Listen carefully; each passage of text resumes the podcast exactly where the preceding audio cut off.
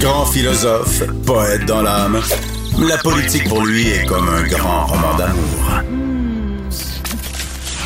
Vous écoutez Antoine Robitaille, là-haut sur la colline. Mon prochain invité vient de lancer un regroupement voué à l'abolition de la monarchie au Québec. C'est la Coalition pour la République du Québec. C'est André Binette, constitutionnaliste, ancien conseiller constitutionnel du gouvernement du Québec. Bonjour. Bonjour. Alors pourquoi créer maintenant ce, ce regroupement? Mais d'abord, j'ai euh, rédigé un essai qui a été publié en 2018 intitulé La fin de la monarchie au Québec. Puis à la fin, euh, je prônais la création d'un mouvement ou d'un regroupement comme celui-là. Mhm. Dans le fond, j'ai attendu, j'ai attendu le bon moment, c'est-à-dire euh, le moment où on a un autre scandale impliquant une représentante de la couronne, entourant Madame Payette cette fois-ci. Mhm. Et donc, et donc, j'ai senti que le moment était arrivé. Il y a quand même beaucoup de Québécois qui sont d'accord avec cette idée-là. 74% des Québécois, selon le sondage qu'on a publié, nous, au journal, il y a quelques jours. Et euh, là, hier, on a posé la question à la chef euh, du Parti libéral du Québec, Dominique Anglade. Elle a répondu, ben là, il faudrait ouvrir la Constitution. Ce serait compliqué, puis les Québécois ne sont pas intéressés à ça. Donc, euh, comment vous expliquez cette réponse? Est-ce que vous ne pensez pas justement que ce serait compliqué de, d'abolir la monarchie constitutionnellement? Ben, c'est compliqué dans le sens que la Constitution de 1982, qui a été imposée au Québec, euh, prévoit l'unanimité des provinces pour abolir la monarchie et du fédéral, évidemment. Maintenant, on a un outil qui nous a été donné par la Cour suprême en 1998, après le dernier référendum, qui est l'obligation constitutionnelle de négocier. C'est-à-dire qu'une province peut exiger la réouverture de la Constitution, soit par référendum, soit par une simple résolution de l'Assemblée législative ou de l'Assemblée nationale. Mhm. C'est ce que l'Alberta veut faire dès, dès octobre prochain avec un référendum sur la péréquation. Oui. Donc, euh, donc l'obligation constitutionnelle euh, risque de s'imposer au Québec. De toute façon, la Constitution risque d'être ouverte dans les prochains mois. Donc, euh, le Québec peut- pourra s'amener à la table avec ses propres priorités, son propre ordre du jour. À mon avis, devrait demander euh, l'abolition de la monarchie et des pouvoirs accrus en matière de langue, de culture, euh, d'environnement et d'immigration. La discussion va se faire de toute façon. Oui. Et- mais qu'est-ce que ça changerait si on était en monarchie, en, en république plutôt qu'en monarchie? Bon, ça dépend si on, si on prend la perspective canadienne ou, ou québécoise. La, la perspective canadienne, je trouve ça normal que le Canada est un chef d'État étranger. Du point de vue québécois, la couronne est représentée par un lieutenant-gouverneur qu'on ne veut pas voir, qu'on cache à l'Assemblée nationale, qu'on veut voir le moins possible et qui ne nous représente nullement, qui représente nullement le peuple québécois.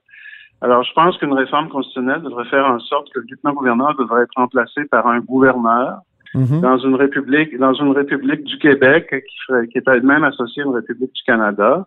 Et dans ce gouverneur devrait être choisi par l'Assemblée nationale ou élu par la population.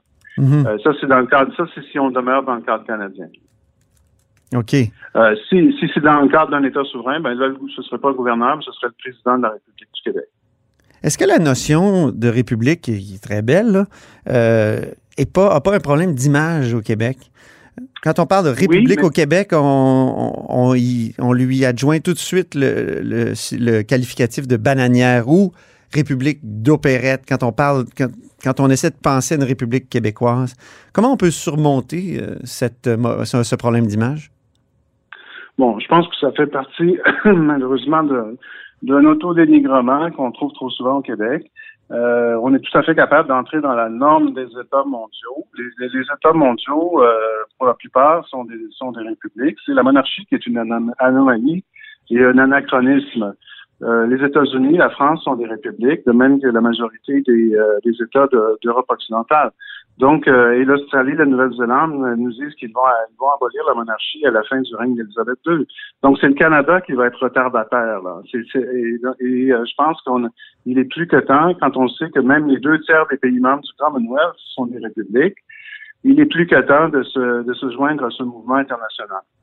En plus, comme je le disais tantôt... c'est- Mais qu'est-ce que ça change dans la, vie des, dans la vie des gens euh, au jour le jour? Qu'est-ce que ça change d'avoir, mettons, une, une image d'un d'un président sur les 20 dollars au lieu d'avoir la reine d'Angleterre?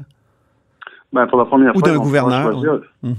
Je pense que pour la plupart des gens, dans la plupart des démocraties, c'est important de choisir eux-mêmes leur chef d'État. Et euh, c'est pas du tout le cas actuellement. Le chef d'État, c'est une personne étrangère d'une famille particulière, de religion, d'une religion particulière, qui est représentée par un lieutenant-gouverneur qui est nommé par Ottawa. Donc, donc, je pense que ce qui est important, c'est que notre chef d'État, euh, comme il est normal et sain dans une démocratie, soit choisi par soit l'Assemblée nationale, soit par le peuple québécois directement au suffrage universel. Mhm. Vous avez été conseiller constitutionnel, euh, notamment à l'époque où Jacques Parizeau était euh, premier ministre, à l'époque du fameux référendum de 1995. Si le Québec avait voté oui, est-ce qu'on est, est-ce serait devenu une république assurément? Parce qu'on a déjà entendu Jacques Parizeau dire on garderait quand même les formes de la démocratie euh, à, la britannique, du régime donc britannique. pensez-vous qu'on serait devenu vraiment une république? je pense qu'il n'y a aucun doute là-dessus. Euh, on serait peut-être resté dans le Commonwealth, mais le Commonwealth, c'est très différent. Là. La comme je l'ai dit tantôt, la plupart des États membres du Commonwealth maintenant, les deux tiers, sont des républiques. Mhm. Ils reconnaissent la reine, ils reconnaissent la reine uniquement comme chef du Commonwealth, ce qui n'est même pas une fonction héréditaire. Donc, euh, donc c'est tout à fait différent. On aurait, on, on serait peut-être resté dans le Commonwealth, mais on aurait élu ou choisi nous-mêmes euh, un chef d'État qui, qui, aurait été le président de la République du Québec. Vous avez choisi comme nom du mouvement la Coalition pour la République du Québec. Euh, donc, euh, pourquoi pas l'abolition de la monarchie? Ouais, D'abord, Coalition pour la République du Québec, c'est plus positif, c'est-à-dire que le mot d'ordre de la coalition sera fini la monarchie. donc, on combine les deux messages, mais il faut, il faut aussi faire œuvre un peu pédagogique et dire aux gens que qu'on vise et ce qu'on veut mettre en place. Encore une fois, que ce soit dans le cadre canadien ou non. Euh, puis la coalition pour la République du Québec, on a mis un peu d'humour québécois, ça fait correct. Donc, euh, je pense que c'est une démarche qui est tout à fait correcte à ce moment-ci. Comme mesure transitoire, il pourrait y avoir l'abolition du poste de lieutenant-gouverneur. C'est prôné dans un document de la Coalition Avenir Québec qui a été publié en 2015. Ça s'intitulait le nouveau projet pour les nationalistes du Québec. Euh, est-ce que, est que vous pensez que ça pourrait être une, une, mesure transitoire ou ce serait trop une demi-mesure selon vous? Je pense qu'il y a des mesures transitoires à faire, effectivement. Euh, le Parti québécois a proposé aussi de cesser le financement euh, du, lieutenant-gouverneur. on peut aussi décider de, de voter à la fin du mandat du président lieutenant-gouverneur, qui, je pense, euh, aura lieu à la, euh, mi-2022.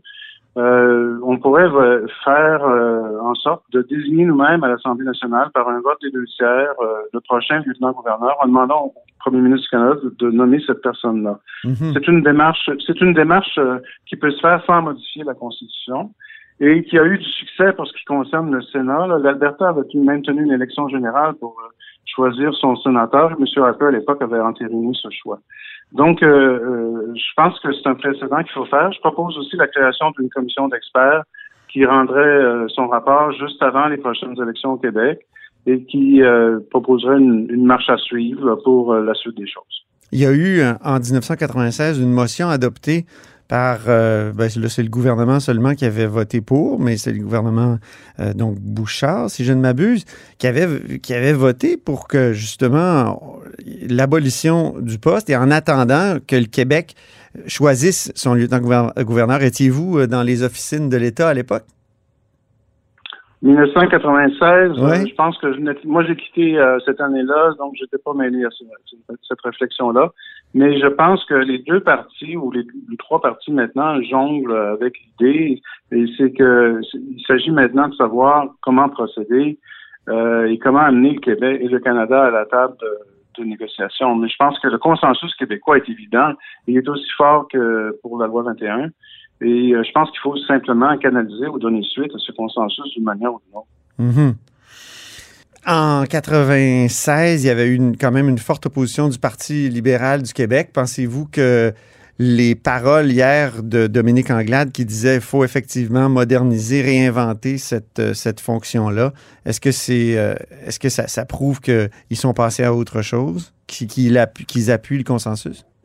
Ben, je pense que il va être difficile de contrer un consensus de trois quarts des Québécois. Et euh, surtout si on le met de l'avant euh, de façon réitérée, euh, si, si on, on, le garde de, au devant de l'opinion publique, à, l'esprit des gens. Mhm. Donc, je pense que l'idée de créer un mouvement, c'est aussi de faire évoluer les partis politiques et de les amener à, se concentrer sur le sujet. Parfait. Vous avez aussi été conseiller pour des communautés autochtones. Puis là, euh, aujourd'hui, il y a une grosse nouvelle pour les Autochtones de la Côte-Nord, c'est-à-dire que le projet Appuie ou Appuyat, on ne sait jamais comment exactement le, prononcer, c'est un gros projet d'éolienne qui, qui, avait presque été accepté par le gouvernement Couillard et, et lancé par le gouvernement Couillard, mais à ce moment-là, il y avait une forte opposition de la part euh, du candidat François Legault euh, au poste de premier ministre. Une fois qu'il est arrivé comme poste de premier ministre, au poste de premier ministre, il a, euh, il a finalement annulé cette entente-là entre Hydro-Québec, Boralex et la communauté des Inuits de la Côte-Nord. Mais là, aujourd'hui, c'est le, premier ministre François Legault qui relance cette affaire-là. Euh, qu'est-ce que vous pensez de, cette, euh, comment dire, de, qu'est-ce que vous pensez de, cette décision-là du gouvernement Legault qui est comme contraire à ce qu'ils avaient dit? Ils avaient dit que c'était comme du gaspillage à ce moment-là. Oui, je pense qu'il y a des facteurs non dits là, qui sont à l'origine de cela. Euh, d'abord, je félicite la nation Innu qui est un peu en manque d'unité. Puis c'est un projet qui regroupe l'ensemble des communautés Innu, à ma connaissance. Donc ça, c'est très prometteur pour l'avenir de cette nation-là. Euh, je, avec les connaissances fragmentaires que j'ai de l'Innu, là, je prononçais Apouliat. Ah oui. Mais euh, les, les, facteurs, euh, les, facteurs sous-jacents, j'en vois deux. officiellement, le gouvernement nous dit, ben c'est parce que les, les surplus d'Hydro-Québec euh, sont, en, sont en baisse euh, marquée et puis il va falloir trouver de, nouvelles sources d'approvisionnement mhm. d'électricité. Euh, je pense qu'il y a deux autres facteurs. D'abord, les moyens de pression des chefs Inuits et autres d'autres nations devant les instances américaines qui sont chargées d'examiner les, les, contrats avec Hydro-Québec. donc, c'est les chefs autochtones du Québec, de six d'entre eux, je pense, de trois nations différentes, dont des Inuits, euh, recherche euh, disent, aux Américains ne signez plus de contrat avec Hydro-Québec tant que nos droits ne seront pas respectés. Ah oui. Donc je pense que je pense qu'il y a une certaine pression de ce côté-là. Euh, D'autre part, il y a un autre dossier que je connais très bien pour l'avoir abordé devant les tribunaux au nom des Inuits, c'est celui de Manic 5 pour lequel il n'y a jamais eu de compensation. Mm Dans les pages de devoir, j'ai même écrit que c'était le plus grand vol de l'histoire du Québec. Ah bon? Donc euh, je pense que donc je pense que ça aussi ça joue euh, dans, en arrière-plan du dossier. OK, donc tout ça a fait bouger euh, les choses. Mais les fameux surplus, là, euh, M. Legault disait quand il y aura plus de surplus, on va revenir au projet Appuyat. Euh, or, il y en a encore beaucoup de surplus. Est-ce que c'est quoi? C'est, peut-être la preuve qu'il y a des contrats américains qui vont débloquer bientôt? peut-être. C'est ce, ce qu'on nous dit. maintenant, comment faire la part des choses entre euh, ces contrats ou la possibilité de ces contrats et les pressions dont je vous parle, je pense que euh, c'est l'ensemble de ces facteurs-là qui ont pesé sur le gouvernement. Mhm. Bien. Euh, une dernière question sur la coalition pour la République du Québec. Est-ce qu'il va y avoir un lancement officiel? Est-ce que vous et, combien vous voudriez qu'il y ait de, membres dans cette coalition? Bon bien, idéalement 8 millions. Et euh, j'accueille tout le monde en ce moment. Euh, d'ailleurs, euh, il y, a une adresse courriel, si vous permettez, fin de la monarchie, arrobase, fin de la monarchie en un mot, arrobase gmail.com où les gens peuvent s'inscrire. pour l'instant, là, on est on est au tout début de la réflexion, mais c'est certain qu'on va intervenir. on pense à une, pétition nationale, on pense à d'autres euh, moyens d'intervention. Évidemment, la pandémie complique un peu les choses. Oui. Mais d'ici septembre, nous aurons, nous aurons un plan d'action. Très bien. Mais merci beaucoup, André Binette. Je vous en prie. Bonne journée. Constitutionnaliste et ancien euh, conseiller constitutionnel du gouvernement du Québec. Et c'est tout pour La Haut sur la Colline en ce jeudi. Merci d'avoir été des nôtres et n'hésitez surtout pas, j'insiste, à diffuser vos segments préférés sur vos réseaux. Et je vous dis à demain.